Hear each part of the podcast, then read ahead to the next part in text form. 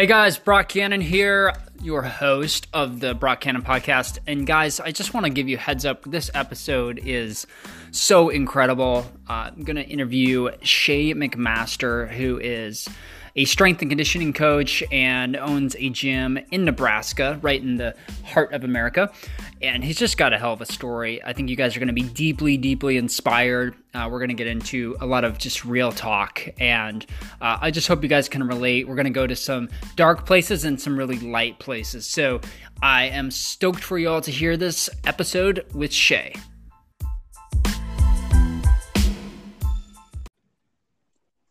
All right. I think we are good to go.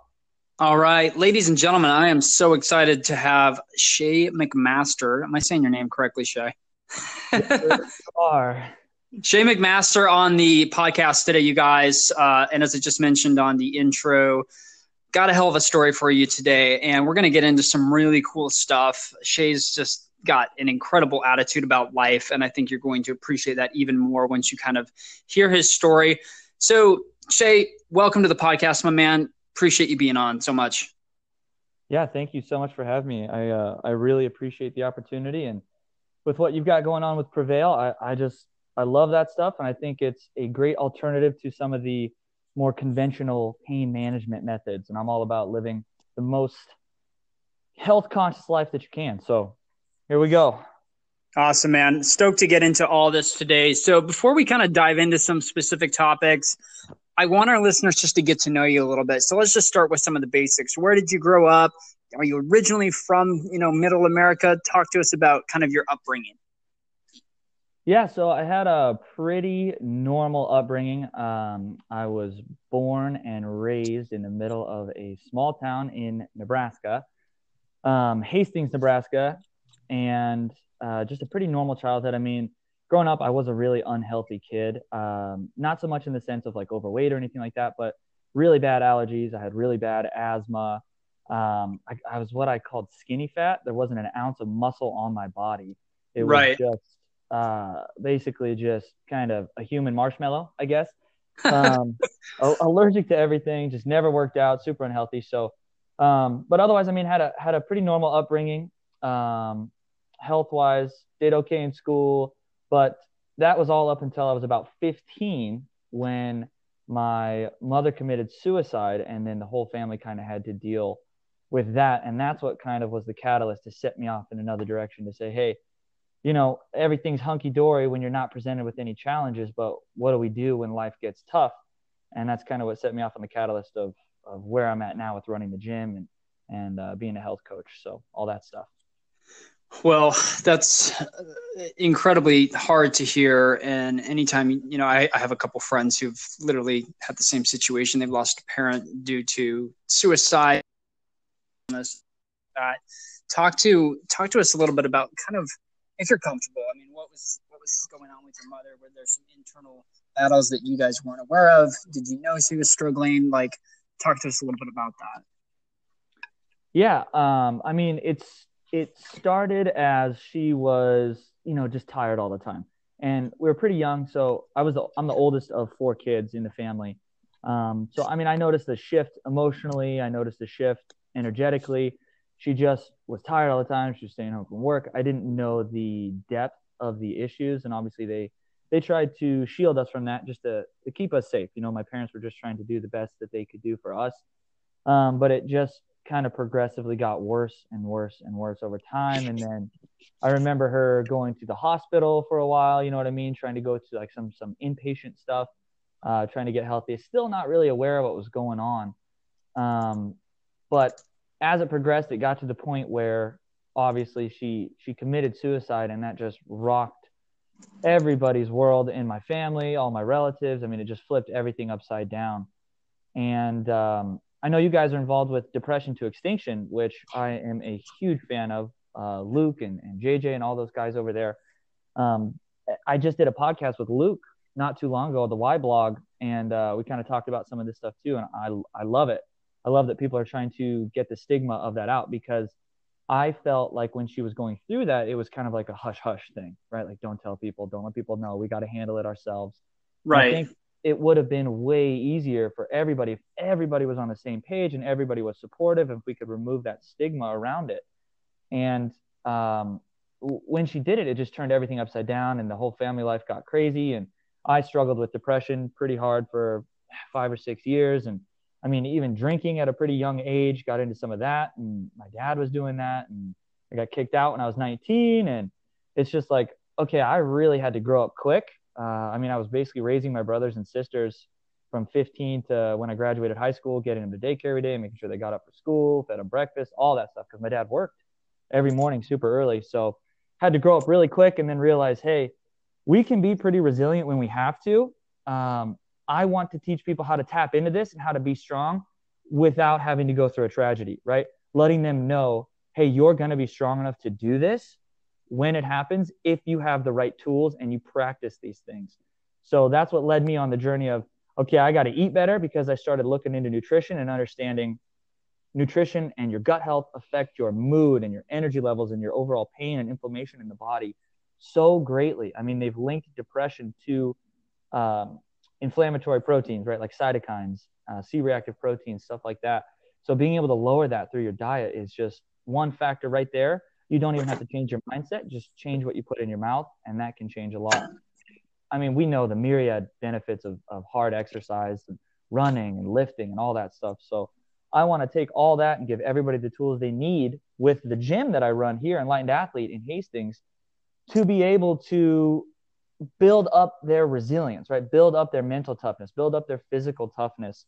So when a tragedy does strike they're a little more prepared. So there was a lot of struggle coming up with that. And this is the story I try to tell people too, because people can relate to, like we talked about before this, you know, struggles and the pitfalls. And all we see all the time is everybody smiling and happy and uh, right. the best life on Instagram and Facebook. And, and that's okay.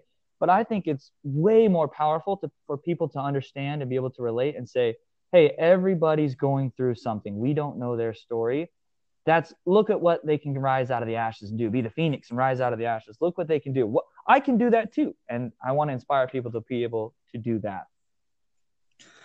Dude, that's that's amazing, and um, you know it's it's so interesting. Like I, I have a good friend, and I, I, actually now that I think of it, I should connect you two because you're both go getters. Um, my friend John lost both of his parents.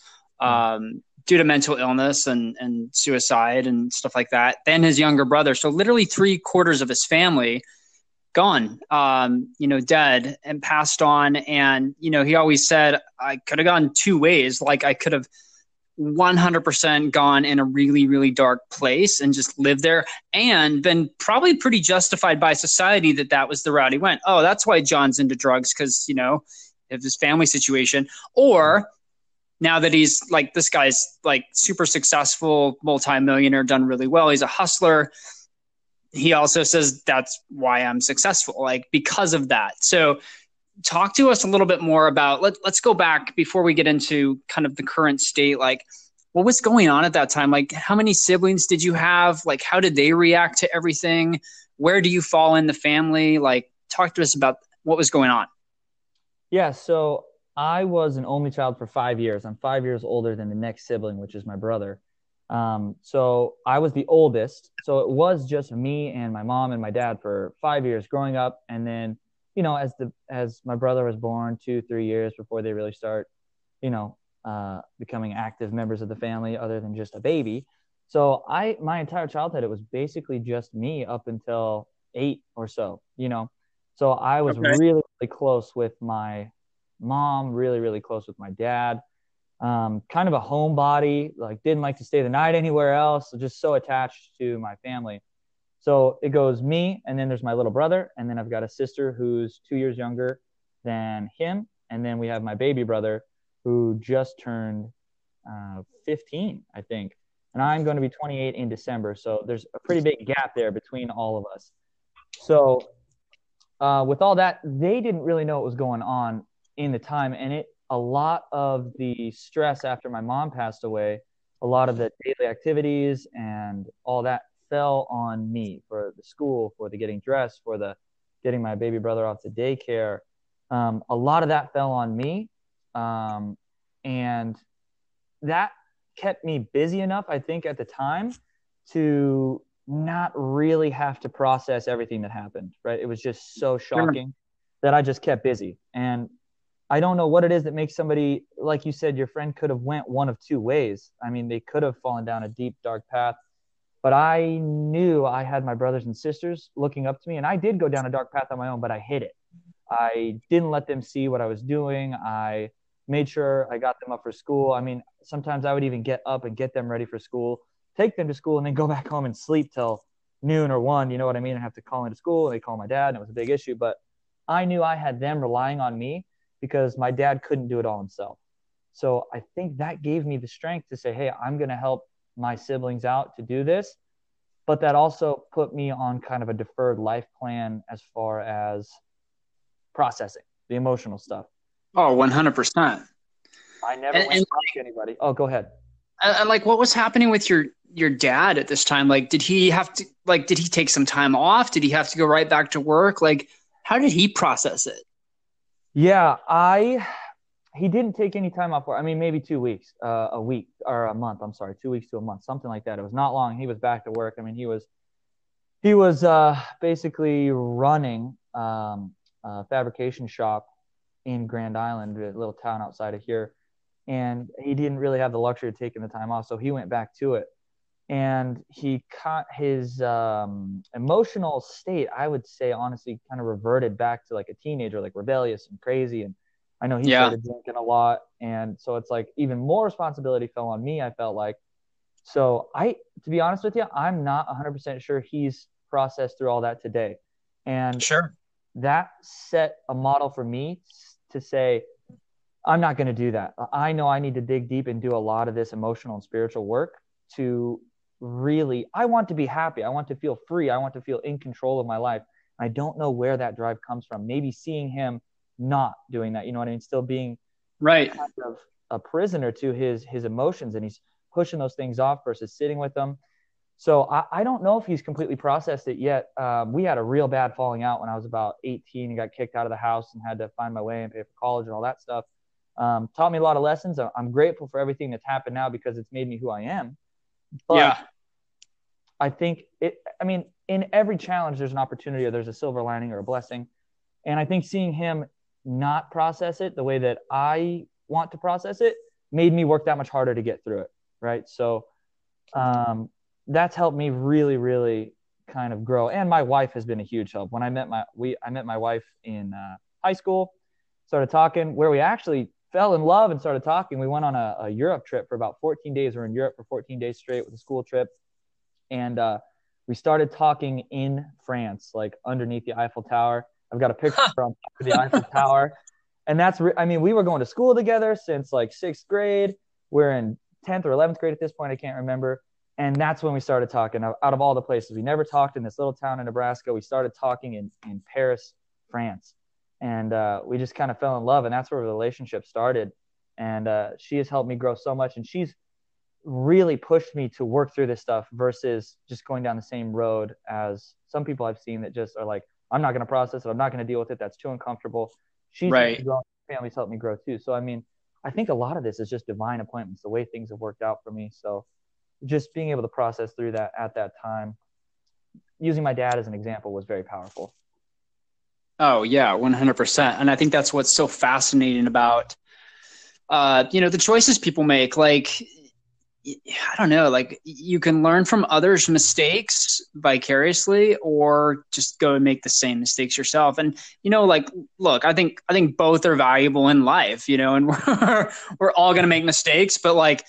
100% like the way you did it is is incredible and it's always better to like see oh, someone went down that path and that doesn't look like a great path. So I'm going to go down a different path. Like that's, that's incredible. Now your siblings, like at this point in the game, how are they doing? Like, have they processed it? Like, how are their lives? Did any of them go down kind of a dark road as well?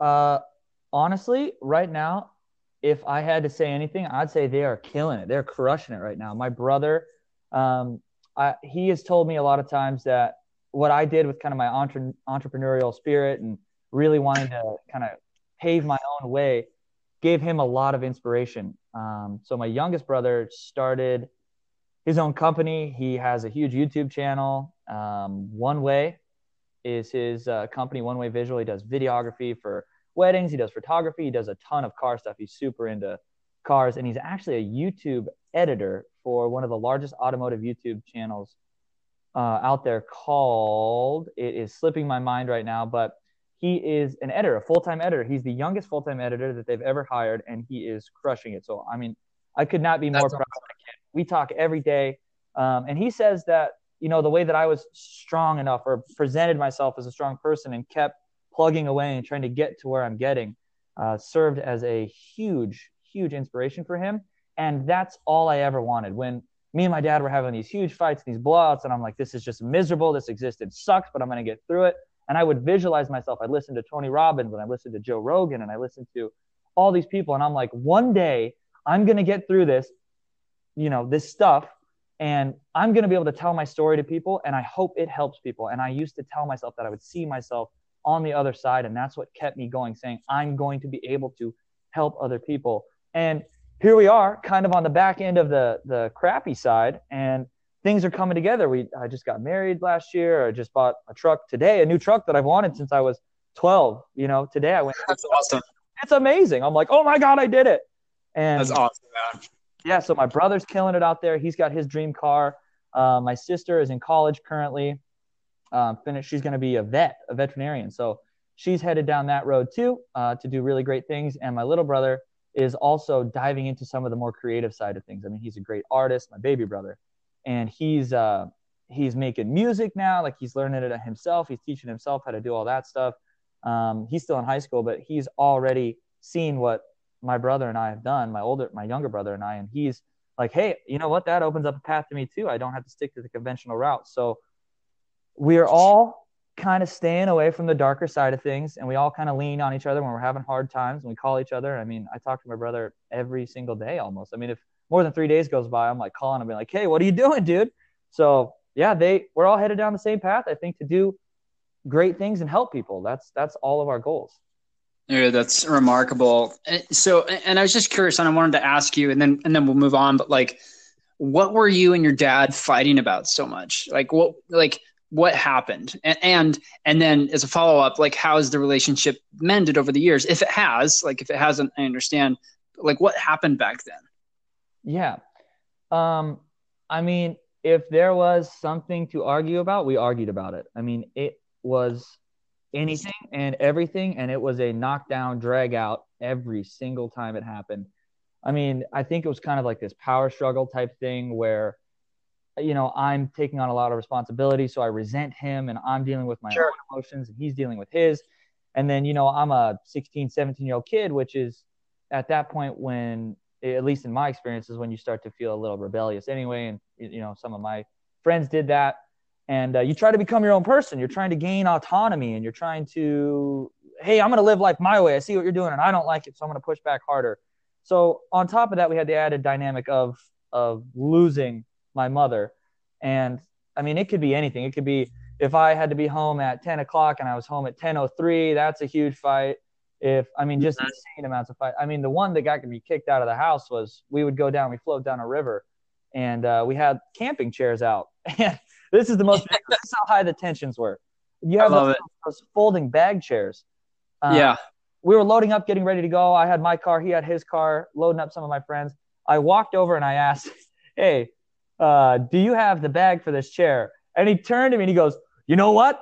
You're out." you're out of my house and we're never talking again. I don't ever want to see you again. You're such a disrespectful, blah, blah, blah, blah, blah. And I was like, wow. okay, done and done, dude. I'll see you later. And uh, wow. we drove home. Uh, my, my wife was, um, her family was willing enough to take me in. Actually, it was just my girlfriend at the time. But I went home before he got home. I knew he was going to his uh, girlfriend's house and I loaded my everything up. I had a little 1993 Honda Accord and I loaded everything I owned up into that car and I moved out that day and I've never been back. Um, I never moved back in. I didn't have to move back in. I found a way to support myself or the, her family helped me. Um, so, I mean, God, anything, you name it, we, we fought about it. Um, and then when I moved out, he even told me a couple years later, he's like, I was for sure, I was certain you were going to have to move back in. I knew you were going to Yeah. fail. I knew you weren't going to be able to do it. And Wow. You would always tell me that every day. You're going to be a failure. You're going to be a loser. You're going to be, you're never going to amount to anything. You need me more than anything. And it's like, Wow. it was so crazy. I mean, it messed me up for a long time. I re- like six months ago, I had to go do uh, EMDR, which is a type of therapy. Eye movement Yeah. desensitization and repolarization. So basically, it syncs the hemispheres in the brain for you to process through traumatic emotional stuff. And uh, I had internalized those beliefs so strongly that I would tell myself I'm a loser. I would tell myself I can't do it. I would second guess myself and doubt. And this was, I mean, maybe six, seven months ago, even I just did that and got through that. And one session, I went in, we did the EMDR, and it felt like the biggest weight I had been struggling with for the last 10 years was lifted off of me. And it was gone. I don't have those thoughts anymore and those Wow. beliefs. So that is the most powerful thing that I have ever done in my life. It just switched my mindset. I tried So to can you can you describe this this therapy a little bit more? Just like because I'm not super familiar with it, and I'm sure a lot of our listeners aren't. Like, walk us through what that process was like, because that sounds pretty powerful. Yeah, I mean, I have been pretty introspective for the last couple years or so. So, and I meditate regularly and I, I try to journal regularly. I, I meditate a little bit more than I, I actually sit down and journal, but I was pretty aware of the cycles that I was going through mentally. I would go through a really good cycle and then I would fall back down to this negative cycle, beat myself up. And it's just like this continuous cycle that I would go down and go down and go down. And I was so acutely aware of what I was saying to myself in my head that when I walked into this therapy, they always do like for well, the one that I went to did like an initial assessment where she said, "Okay, let's talk about what's going on, what's happened to you, what are you coming to see me for?" Because if you don't have a real good grasp on it and it's something really really traumatic and they open that door up, they open Pandora's box and it doesn't go away, you know that first time you do it, you are then left sitting with you bring up the emotions you you work yourself up into this this emotional state of feeling the seeing the person saying the things to you or seeing the thing happen or feeling it whatever it really Okay. fires your brain up and when you do what happens is they sit you down and you bring you bring up those emotions you see the person's face you say it to yourself if it's internalized beliefs. And then once you're all worked up and you're like oh my god like high emotions high stress they sit down they are in front of you kind of up at an angle and they just hold their fingers up and they move them back and forth left to right left to right. Um, there's a very specific cadence a very specific amount of times that they have to do it. They can go wider they can go shorter distance laterally so left to right. Um, so i wouldn't try this on your own. I would definitely have a professional do it but they do that. And then what that does is the way that the eyes move it links both hemispheres of the brain is this this is how she explained it to me. And when that happens it clicks.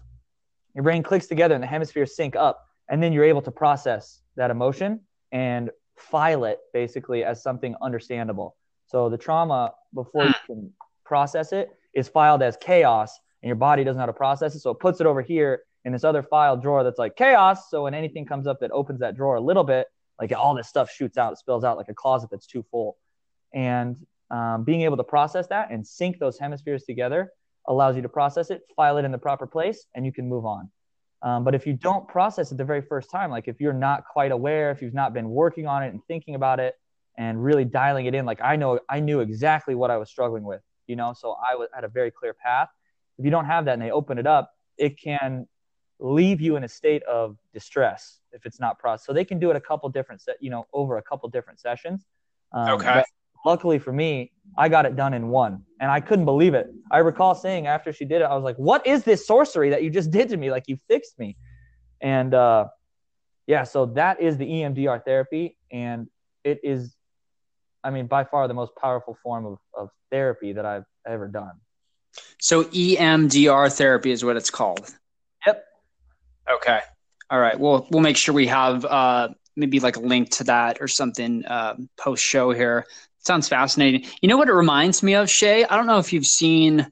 You don't sound like a guy that sits and watches a ton of TV, obviously, but like I, I don't know if you saw the show The Sinner. Um, Have not. Is that on Netflix?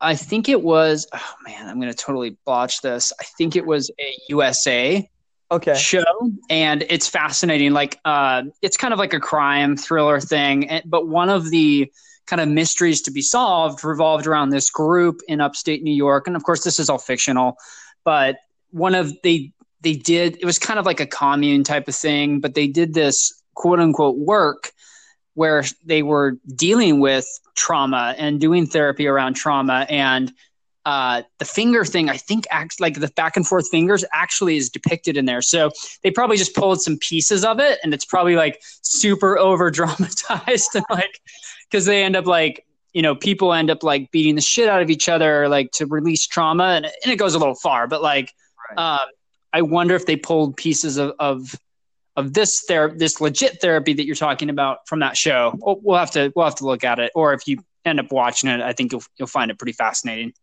Yeah, that's awesome. It sounds like they did. I mean, I've never seen any other type of uh, uh, therapy like that that kind of involves the actual physiological side of things of actually like moving the eyes together to sync the brain. So yeah, it sounds like they probably did pull from that. Okay, so I want to ask you. I mean, this is just fascinating. Like, I, there's so many questions I want to ask you now because we've opened up some great categories, but like someone who is literally being told by their like I just I feel like most of our parents and look, I'm a parent too, and I, I I'm so imperfect and like I know I've made mistakes and I'm going to keep making mistakes, but like I just think even the most well-intentioned parents, like like in a way, pardon my French, but they just kind of fuck us up in a way like because they're projecting their stuff onto us and there's like this fine line of allowing our kids who are just in our you know in our care for a very temporary state um, allowing them to like be who they are and 100% find themselves and make mistakes like this whole thing of like protecting our kids so they won't make mistakes is bullshit like i think i think that's how we grow that's why i think it's so amazing when you say you know, your story was like, I moved out and I just figured my shit out. Like you did, like you went out and just made it happen. And like, honestly, like, how does it feel now looking back, thinking that your dad was telling you that you would never amount to anything and now you are where you are? Like, like honestly, how does that feel? Uh, there are still some days that it is unbelievable. I mean, from where I was I remember specific instances of just feeling miserable and mowing the backyard and just being like, oh my God, I just hate everything and this sucks so bad. But I knew one day it was going to be okay. I just told myself that I had to to get through it and stay strong. Um, it feels amazing. I, I mean, the life that I have now, the business that I have, the relationships that I decided to cultivate, the relationships I decided consciously not to cultivate, to cut people out of my life, um, being able to take control, it feels amazing. It, it is more joyful than I could ever have imagined my existence to be. And there's still ups and downs, obviously good and bad, but overall it is it's just unbelievable. I'm so happy that I've gotten to this point and it only gives me more energy to keep going. Like we're we're just getting started is what it feels like. You know, I'm ready to run through brick walls for the next 20 years to get to where I want to go to give my kids a good life, my kids that I don't have yet, a good life. Um, Oh, and the other thing I wanted to say was too, we I kind of skipped over it. Um, the relationship with my dad has gotten a lot better since I moved out. It started to get a lot better right away. Just kind of removing that power struggle and that dynamic of me versus right. under his house. You know what? Cool, you can do it your way, but I'm gonna do it my way in another space. It's we're way better now. Everything is kind of processed through. We've talked about it, and and uh, the relationship has mended definitely. But one thing that you touched on that I like a lot is our parents do kind of fuck us up. They do. And it's most of the time not intentional, but they've got a lot of stuff. I mean, they're humans. You know what I mean? Right. It's not like when you have a kid, you stop being a human. You yeah.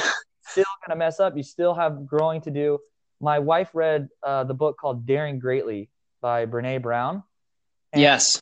She told me a story from the book where she said, you know what? The lesson that I learned was when you have kids, that doesn't mean you stop growing. You learn and grow, but do it with your kids. When you mm. sit down and talk to them, because they're smart, you know what I mean? Kids are smart. They know, they learn, they absorb things. So sit down and talk with them about maybe your failures and say, like, hey, this is what I learned. Or when they mess up, let them mess up. And then sit down yeah. and talk together and say, hey, what can we learn? What can we do? What can we grow? What do you want me to show you? Like, learn and grow with your kids because you never stop learning and you never stop growing. And when you do, that's a scary, scary day, and you should feel very uncomfortable. Oh, dude, I, that is that is so huge. And, and by the way, I'm a huge Brene Brown fan. I, I think that book's phenomenal. We'll, we'll make sure to mention that.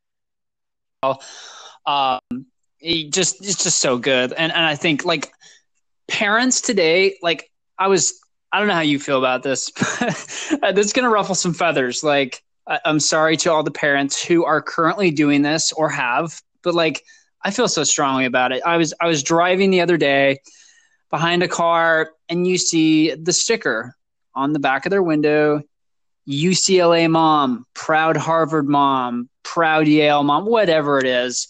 And it's kind of like so many of these kids have gone into college or a certain profession or whatever path literally to please their parents because we're all so desperate for that attention. Like we want to please them. It's it's in us and it's ingrained uh, but some parents are stronger to make that point than others, like of what their expectation for their kid is. I just think it's so wrong. Like, I honestly think, like, if those parents want the sticker, like, go fucking go to Harvard yourself and get the sticker. Like, don't push it on your kid. And I, I just think it's it's such a destructive thing parents do to their kids in that sense. But on the flip side, like, letting your kids fail is huge like I think it's huge and letting them struggle, like letting them go through stuff like there's been some times like even in my my young like I'm 37 now, like even in my younger 20s when I was trying to figure stuff out and like I'd try some venture and I'd run out of money and then I'd like run to my dad and be like, "Hey dad, like I need some money." He'd be like, "No." Like I remember the first time he said, "No, I can't." I was like, well, I hate you, but like pick up the pieces and like let's go now I got to figure a way out and I did. And it was it was a gift and I know you're a big Tony Robbins fan. Like one of my favorite quotes of all time is like it's not about the resources you have, it's how resourceful you are. Talk to me about how you feel like you've kind of developed that resourcefulness in your life since that moment of moving out. Yeah, I mean the you just you either do or you don't at that point. You know what I mean? You you do it because you have to. You got to eat. You got to have a roof over your head. You got to find a way to get to work. You know what I mean? Or you don't. And I just was not going to settle. I've never been the guy that would settle. I remember I worked any job that I had to. I did jobs that I hated. I whatever. And I remember hating them the whole time. And and uh, I, I just knew that I had to. And being resourceful is the failure. The failure is a gift, like you said. The failure is a gift. Being able to fail, you don't learn when you're comfortable. You don't learn when things are going great. You know, you don't. Yep. You don't grow. It's it's failing and then being like, oh my god, what happened? Let's not have that happen again. It's going to make you work harder and be like, okay, I can do this next time to get past that. So just getting kicked out seemed awful at the time. I mean, I knew it was the right thing to do. I had to get out of there, but it taught me how to do the things you got to do stuff you don't want to do. You got to do shit you don't want to do sometimes. You know what I yeah. mean? Develop that discipline. And I think that's the biggest thing that I learned was like, okay, you don't get to just feel happy and not every day is going to be great. You've got to do uncomfortable shit sometimes to really get the stuff done. And even in running a business, I'm, I'm sure you know this too. There's the, you just got to do stuff. There's aspects of running the business that some people don't like, you know what I mean? And eventually we outsource them. But when you're yeah. starting off, you're you're just bootstrapping and you're kind of strapped for cash. It's like I got to do everything. I don't have the luxury of saying I'm not going to do that or I'm going to put that off. And that's the lesson I learned growing up. It was like if I felt like, well, I don't want to go to work today. Well, it's like, well, then guess what, Shae? You can't pay rent, and now you're out on the street alone, and you've got no other option. So burn the boats, buddy, because it's time to go. And being able to develop that discipline has helped me so much. Uh, I still do it every day. I create some some form of artificial stress for myself, uh, typically in the form of a workout, right? Or um, a really cold shower in the morning. I take the coldest shower I possibly can in the morning, and I'm breathing deep. And then when I get out, I'm just like I let out this roar, like "Woo!" You're just alive. I don't always want to take that cold shower, but I know if I can do the little things every day, even when I don't want to do it, discipline equals freedom. A little quote from Jocko Willink there. Oh, dude, that's so good. Like, hold on, we uh, like two things we, have got to touch on real quick. So, first of all, I'm a, I'm a cold shower fan as well. Like, people listening, like, here's the thing, you guys. Like, if you feel like you're in a coma in the morning, start doing a cold shower. Like, don't you feel honestly, Shae, like it's more effective than like three cups of coffee? Like it wakes your shit up. Oh, a hundred percent coffee. Like there is nothing I've ever felt that will make you wake up like that. And I mean, if you're familiar with Wim Hof, like the Wim Hof breathing method at all, yes, uh, he is all about cold exposure and he's all about breath work. So I do the Wim Hof breathing in the cold shower.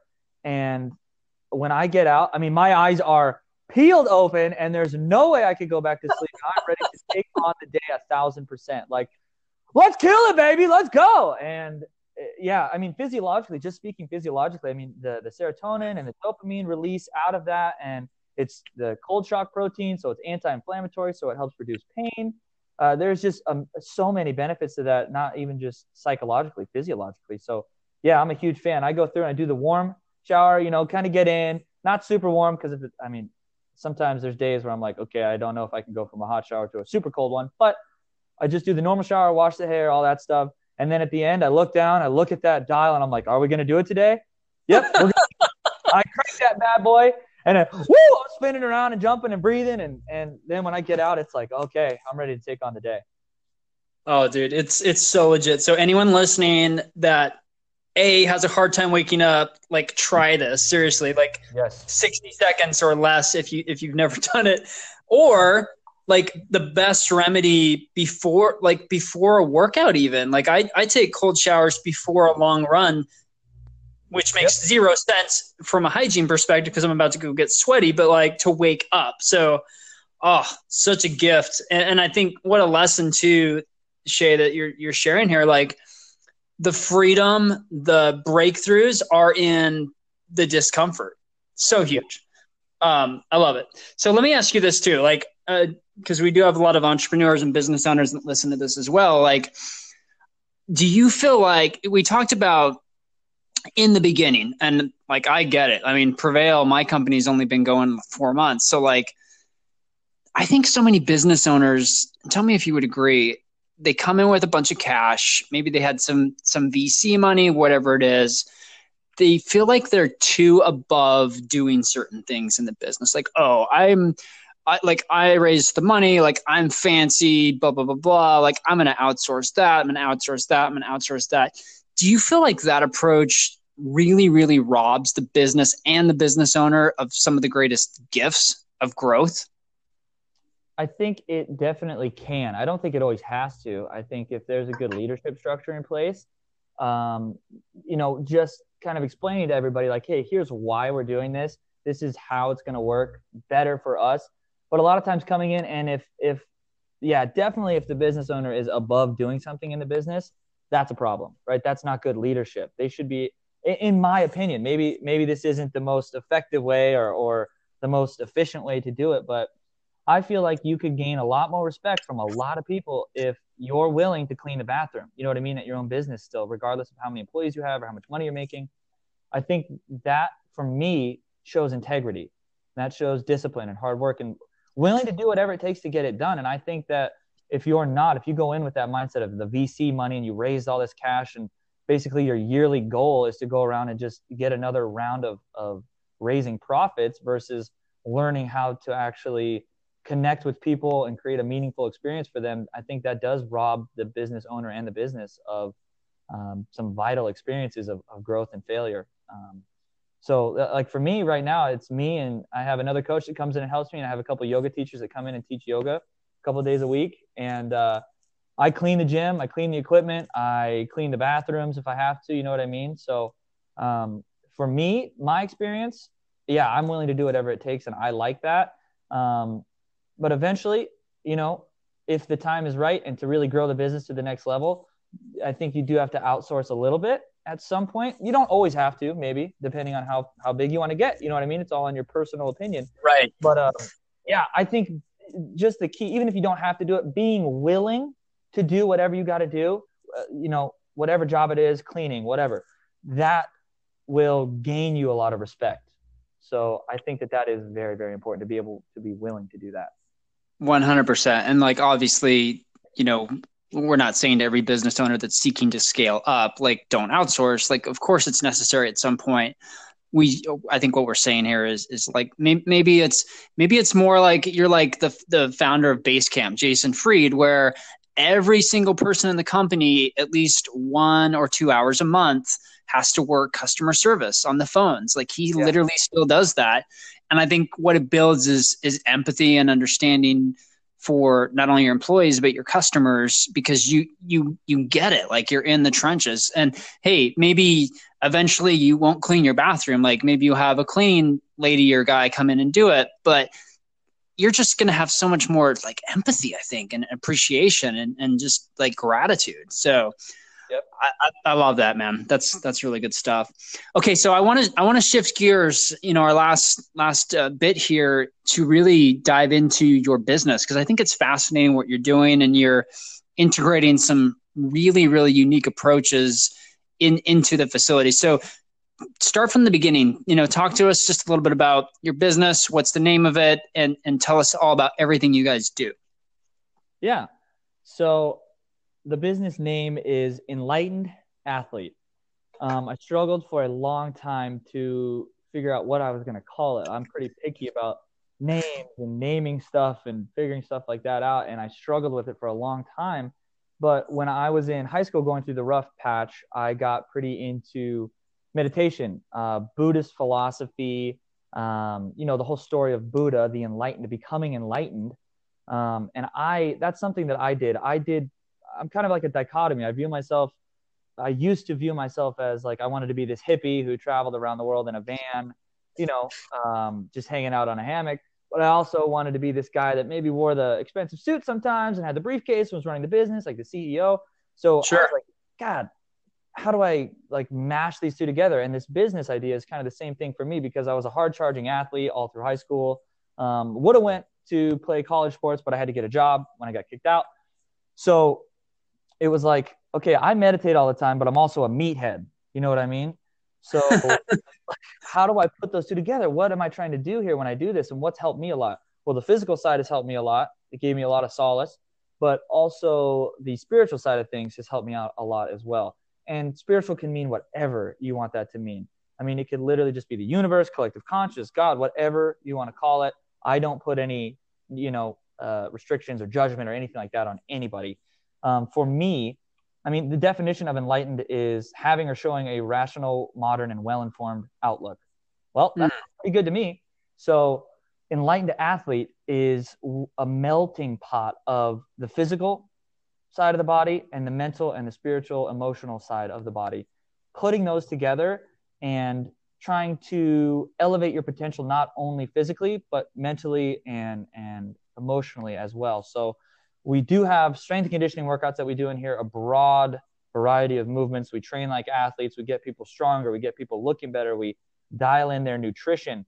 But our tagline is fitness, nutrition, mindset, right? Mindset is the last piece that most people, in my experience, in a gym kind of gloss over or don't want to dive into because they don't know how to bring it up. So, what I do is I bring in yoga teachers, and we have yoga at least once a week in here. Um, and I've talked with the teachers and we always talk about setting an intention and, and focusing on your breath and feeling what you're feeling right now. What's your body feeling like? What's your mind saying? Go back to your intention for the day, for the week.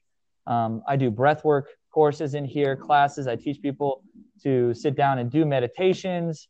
Uh, we're going to do group meditations here coming up pretty soon. I'd like to bring in some other instructors for some of the more um, uh, like Wim Hof style breathing, right? We, we yeah. do a lot of that in here too. So, and even in the daily workouts, I try to say like, when I program these workouts out, like, hey, today is really hard. Like, it's a grinder, but don't beat yourself up if you can't do this movement or that movement or whatever. I want you to do your best. But what I really want you to focus on today in this long, hard workout is where does your mind go? Right? What yeah. can we do? What do you start telling yourself when you get tired? What do you start telling yourself when it gets hard? You know, focus on your mindset. And you can use that outside of the gym, right? There's a lot more to the gym than running a mile or doing a bunch of heavy squats. You develop uh, resiliency, and I try to bring that to the forefront instead of just having that be a, like a, a side effect. Like let's bring it to the forefront. Like we're developing that in here as well. So biceps and brains, that's what we're developing, and, and that's what I do here at Enlightened Athlete. Oh, I love that biceps and brains. Very, very cool. That's that's awesome, man. And and yeah, it's that's a great marriage. Like I, I really genuinely believe you're you're onto something that's that's going to be just become even bigger, like huge. I mean, I, lived in New York City for a year, and uh, when did I leave? I've been gone. I don't know. I guess two years ago, I remember walking down the street in Manhattan and seeing meditation centers start to pop up, and it's just so cool. Like you know, people really get that there is something to quieting the mind and mindfulness and meditation. And I, I, think what you're doing with bringing that right into sport and athletics and strength, like that's that's huge. So tell us about like, sorry maybe put you on the spot, but like, where do you get the most reward from? Like, is it is it in helping? Athletes in your gym? And like if so like maybe tell us a story one or two of you know maybe some of the transformations that you've seen either mentally or physically but just people that you've helped.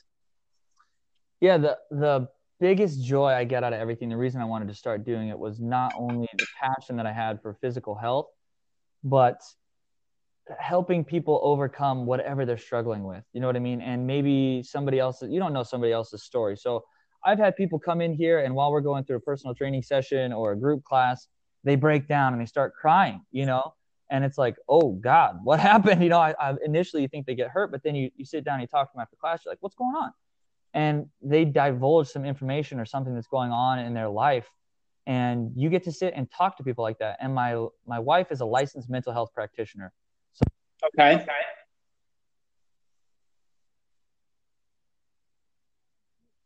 Oh, Shae, vision.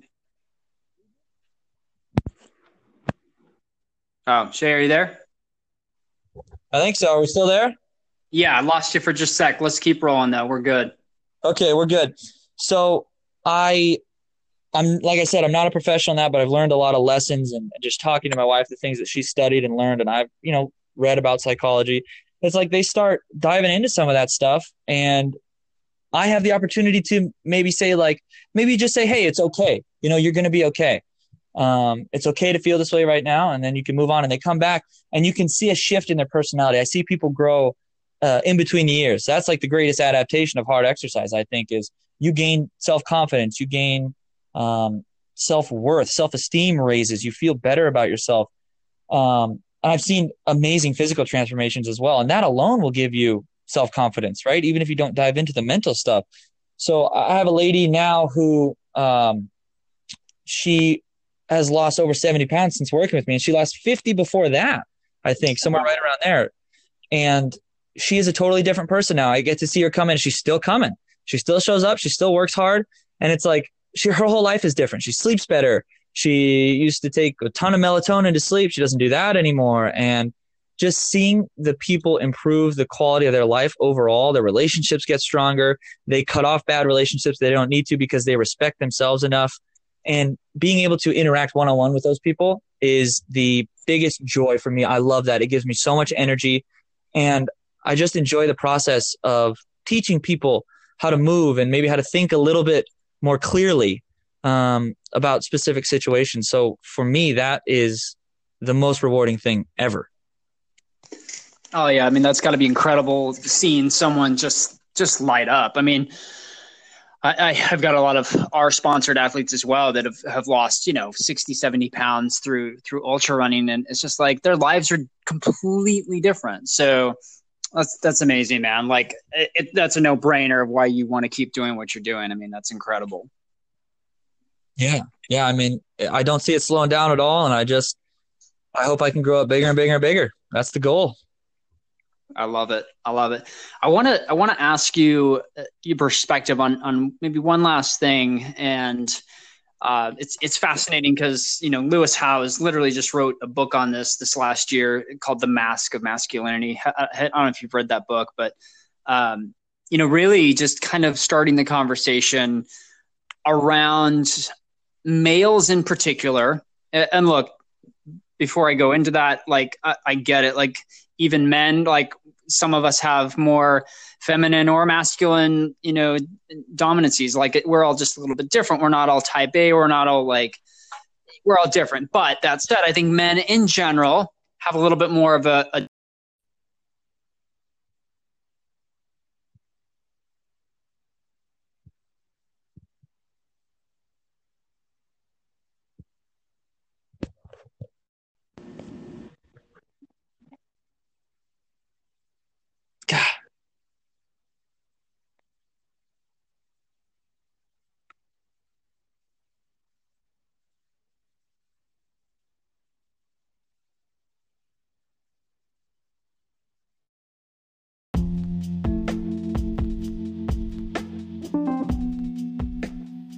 All right, you guys. So we literally thought we lost the entire podcast. As you were just listening, you can hear that we cut off. You know, we were about to wrap it up. So I am going to wrap it up officially.